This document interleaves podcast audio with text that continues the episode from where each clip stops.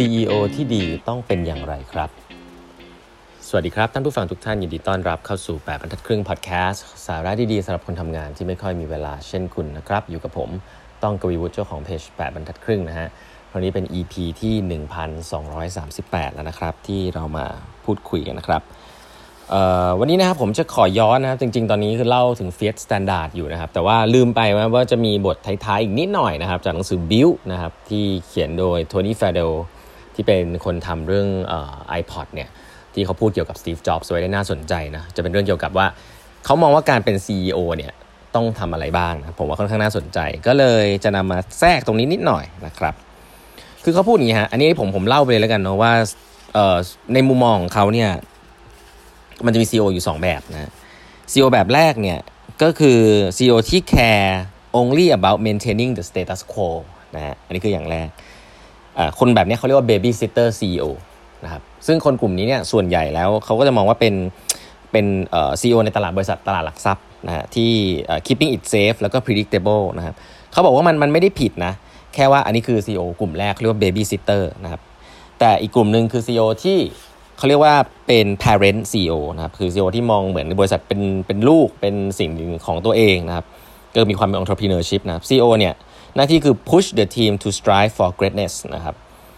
แล้วก็ take care of them to make sure they can achieve it ก็คือ push ทีมให้ deliver result นะครับ แล้วก็ดูแลทีมด้วยนะครับ เวลา push เนี่ยก็คือดูแลทีมด้วย um, the job is to give a shit to care about everything ครับ อะ อันนี้คือภาพภาพใหญ่ก่อนครับ ก็คือว่าคุณต้องแคร์เกี่ยวกับทุกอย่างนั่นแหละนะฮะ ทีนี้เเขาพูดถึงเรื่องพุชลูกน้องค่อนข้างเยอะนะเขาเขาเขียนนี่เขาเขียนว่าให้คุณ พุชแล้วถามว่าเราจะพุชลูกน้องถึงแค่ไหนนะอันนี้ฟังอาจจะดูหลอนๆนิดนึงเขาบอกว่า push until they start pushing back นะครับ in this moment always err on the side of almost too much นะครับ keep pushing until you find out if what you're asking for is actually impossible นะครับ get to the point of pain so you start to see when the pain is becoming real นะครับ then back down find middle ground อะพูดง่ายๆเลยนะเขาบอกว่าให้พุชไปเรื่อยๆ จนกระทั่งคุณเดินลูกน้องพุชแบ็กนะครับ ซึ่งสิ่งนี้นะผมต้องบอกว่าถ้าฟังปุ๊บเนี่ยก็จะรู้สึกโอ้ขนาดนั้นเลยเหรอนะคือเนี้ยผมว่าแต่มันเป็นมุมมองที่น่าสนใจหนึ่งก็คือว่าถ้าคุณมีลูกน้องที่พร้อมจะลุยกับคุณเนี่ยเวลาคุณพุชไปเรื่อยๆเนี่ยมันจะพุชไปได้ค่อนข้างไกลนะจนกระทั่งลูกน้องที่แบบเมกเซนมากๆ คือแบบทำเต็มที่แล้วนะ แต่ก็ยังแบบเออหัวหน้า push เกินไปจนผมทำไม่ไหวแล้วเนี่ยแล้วหัวหน้าแล้วลูกน้องก็เดินบอกว่าเฮ้ยพี่ผมไม่ไหวแล้วนะ ถ้าเป็นอย่างนี้ผมทำเต็มที่แล้วนะอะคุณถึง back down อะอะโอเคได้ ถ้างั้นตรงไหนได้อย่างไรแล้วคุยกัน อันนี้คืออย่างแรกก่อนคือ push ไปเรื่อยเป็นแบบนั้นนะแต่ผมก็ต้องบอกว่าในองค์กรไทยหลาย ๆ ที่เนี่ยคือยังไม่ทัน push เลย push นิดเดียวนะครับก็โดน push back แล้วอันนั้นอีกเรื่องหนึ่งอันนั้นคือปัญหาของลูกน้องนะว่าคุณจะมีลูกน้องแบบนั้นหรือเปล่านะครับแต่ถ้าเกิดว่าถามว่า push ลูกน้องแค่ไหนไปได้ไกลแค่ไหนนะครับคำตอบแบบ basic เลยคือ push ไปเรื่อย ๆ จนกระทั่งลูกน้อง push back นะครับซึ่งตรงนี้ผมว่ามันขึ้นกับทัศนคติของลูกน้องพอสมควรเนอะว่าถ้าเกิดระหว่างทางที่เขาได้ทำแล้วเขารู้สึกสนุก รู้สึกว่าทำงานแล้วมันได้อะไรเพิ่ม เห็น vision ขององค์กรแล้วอยากจะทำเพิ่มเนี่ยผมว่ามันจะเป็นเรื่องของไม่ใช่เรื่องของ capability แหละแต่มันจะเป็นเรื่องของ capacity มากกว่านะคือความสามารถทำได้แหละ แต่แบบมันตัวแตกแล้วอะพี่ ถ้าผมทำได้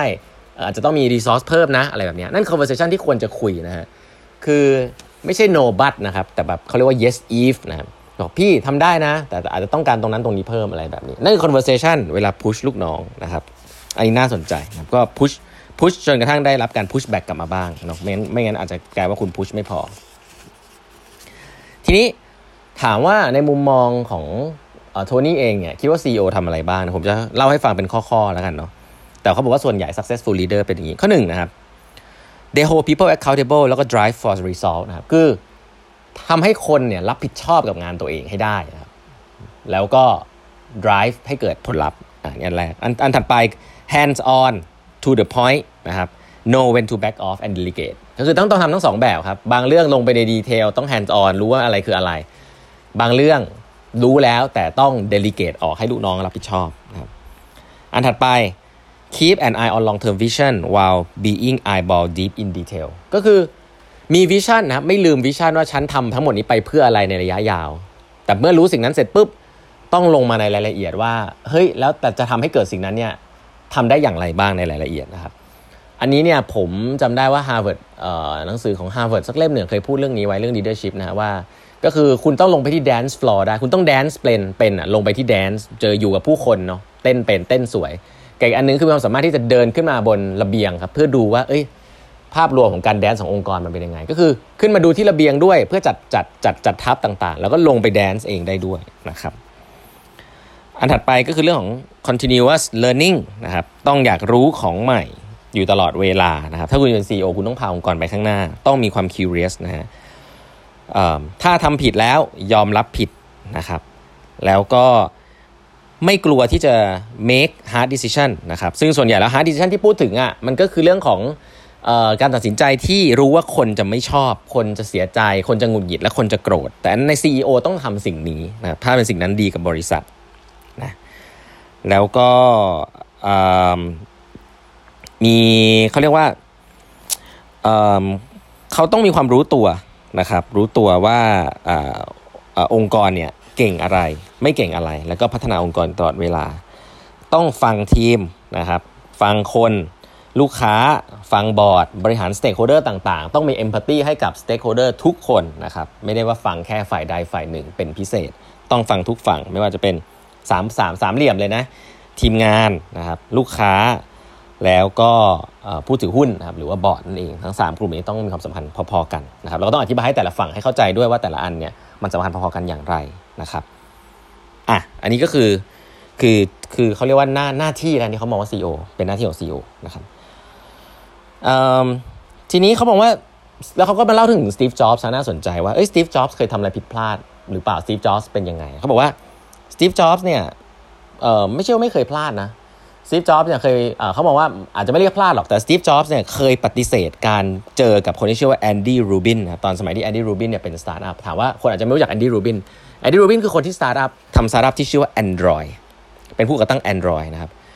สตีฟจ็อบส์เนี่ยเป็นสไตล์บอกว่าภาษาอังกฤษเรียก fuck that we're doing it ourselves ก็คือสตีฟจ็อบส์ไม่สนใจ operating system ที่ชื่อ Android ครับเขาจะทำเองคือ iOS อันนี้คือสิ่งที่เกิดขึ้นสตีฟจ็อบส์ปฏิเสธที่จะจะเจอ แม้แต่แค่แค่จะเจอก็ยังไม่เจอเลยนะครับ แล้วก็เดือนหนึ่งถัดไปหลังจากนั้นที่มีการจะเชื้อเชิญให้มาเจอกันเนี่ย Google ก็ซื้อ Android ไปครับ แล้วก็การเป็นคู่แข่งสำคัญมาก ๆ อันหนึ่งที่เป็น Open Source Platform Operating System กับ iOS นะมันก็เขาบอกค่อนข้างจะจีนอาจารย์ได้ยากเหมือนกันนะว่าเท่านั้นสตีฟจ็อบส์เจอกับแอนดี้รูบินนะครับแล้วได้ไอเดียใหม่ๆ โลกนี้ จะเป็นอย่างไรนะโลกนี้จะไม่ได้มี iOS กับ Android ของ Google แล้วก็ iOS ของ iPhone ของ Apple อาจจะมีอย่างอื่นเกิดขึ้น แต่นี้ก็เป็นสิ่งที่เกิดขึ้นคือสตีฟจ็อบส์ก็ปฏิเสธที่จะเจอนะครับ ก็ไม่รู้ว่าดีหรือไม่ดีนะครับ แล้วก็สิ่งหนึ่งนะครับที่แล้วเขาบอกว่าหลายๆสตีฟจ็อบส์ทำนะอีกอันหนึ่งก็คือว่าถามว่าสตีฟจ็อบส์ เคยทำให้ลูกน้องโกรธแล้วก็ upset มากๆเรื่องหนึ่งอะนี่คือเรื่อง iPhone เขาเล่าให้ฟังว่าสตีฟจ็อบส์เนี่ย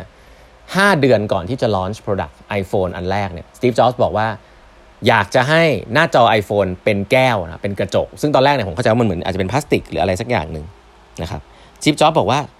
ต้องเป็นกระจกครับแต่ว่าเพิ่งมาบอกนะแล้วก็บอกว่าให้เลื่อนทุกอย่างและเปลี่ยนแผนทุกอย่าง อันนี้ก็ทำให้คน upset มากแต่สตีฟจ็อบส์บอกว่า navigation บนกระจกมันดีกว่า มัน smooth กว่าอะไรก็ตามแหละ ซึ่งผมว่าคนตอนนั้นก็คงนึกไม่ออก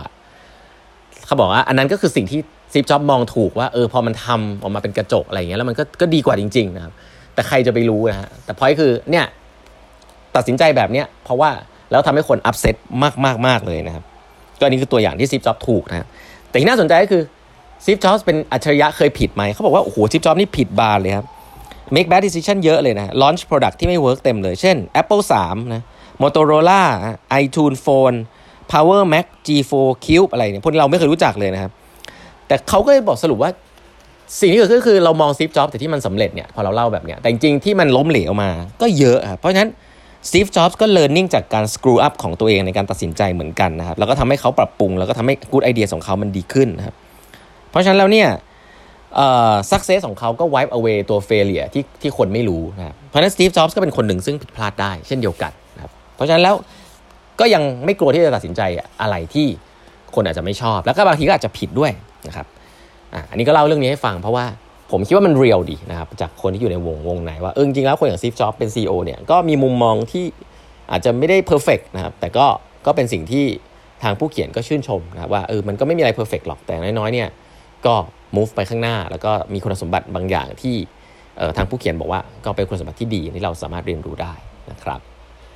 วันนี้เวลาหมดแล้วนะฮะ ฝากกด subscribe แบบบรรทัดครึ่ง podcast ด้วยนะครับ แล้วก็อย่าลืมติดตาม YouTube ของแบบบรรทัดครึ่งนะฮะ มีสัมภาษณ์ผู้บริหารมากมายถึง 70-80 ท่านแล้วนะครับ แล้วพบกันใหม่พรุ่งนี้นะครับกับแบบบรรทัดครึ่ง podcast ครับ สวัสดีครับ